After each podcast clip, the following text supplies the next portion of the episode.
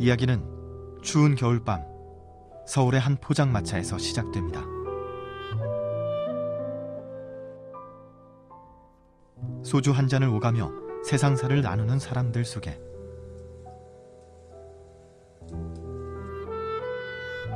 우연히 만나 할 일 없이 이야기를 나누는 나와 안이 있습니다. 그리고 그들과 함께 하게 해달라고 말하며 한 사내가 합석하죠. 사내는 어쩐 일인지 오늘 처음 만난 안과 나에게 돈을 물쓰듯 펑펑 씁니다.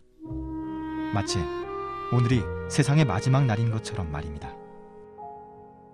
사내에게는 무슨 일이 있었던 것일까요?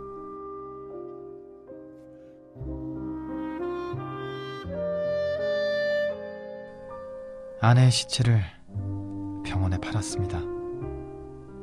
할 수 없었습니다. 난 서적 외판론에 지나지 않습니다. 할 수 없었습니다.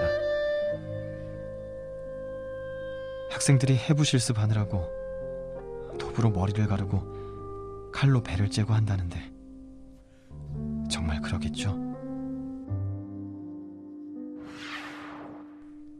절망감에 아내의 시체를 판 돈을 다 써버리려고 하는 남자와 우연히 그와 함께하는 두 남자의 하룻밤의 이야기. 김승옥 작가의 서울 1964년 겨울입니다. 사내의 괴로움이 시작되는 곳은 아내의 시체가 있는 병원입니다. 현재도 이야기의 무대인 서대문구에 위치해 있죠.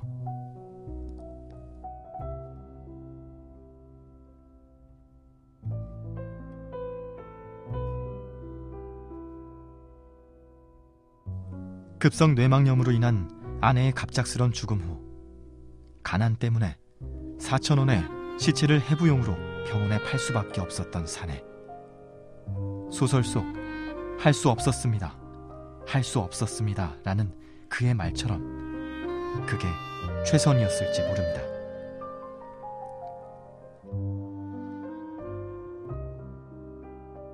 하지만 아내를 사랑했던 마음만큼 후에 밀려오는 절망감은 결국 사내를 병원 시체실이 아닌 차가운 밤거리로 나서게 했죠.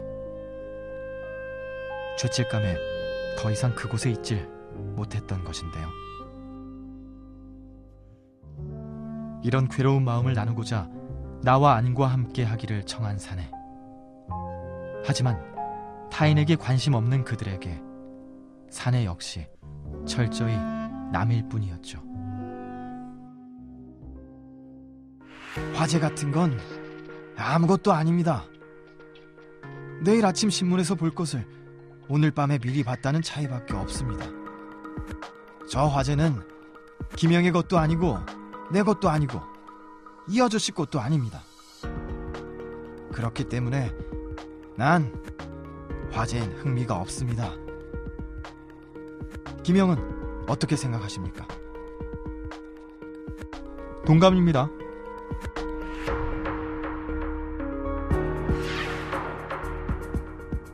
50여 년 전 이야기지만 각박한 현대사회와 닮은 모습인데요. 이것이 등장하지 않았다면 지금 시대를 그린 이야기라고 착각할 수도 있을 정도입니다. 서대문 근처에서 서울역 쪽으로 가는 전차의 트롤리가 내시아 곳에서 꼭 다섯 번 파란 불꽃을 튀기는 것을 보았습니다.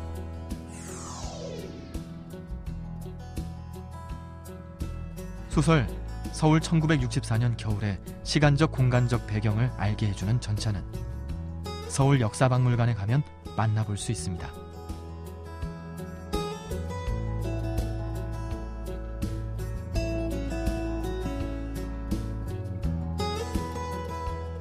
(1968년) 전차길 철거로 역사 속으로 사라진 전차가 전시 중인데요.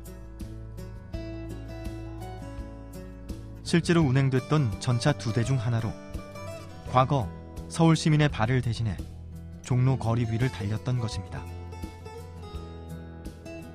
지금은 운행을 멈췄지만 잠시나마 그 시대로 시간 여행을 떠나게 해주며 소설 속에 더욱 빠져들게 해줍니다.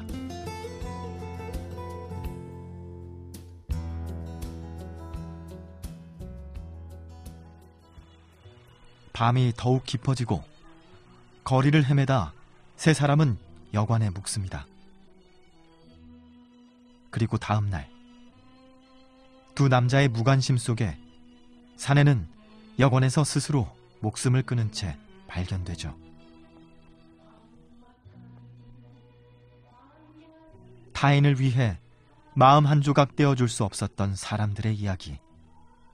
그러기에 더욱 씁쓸하게 느껴집니다.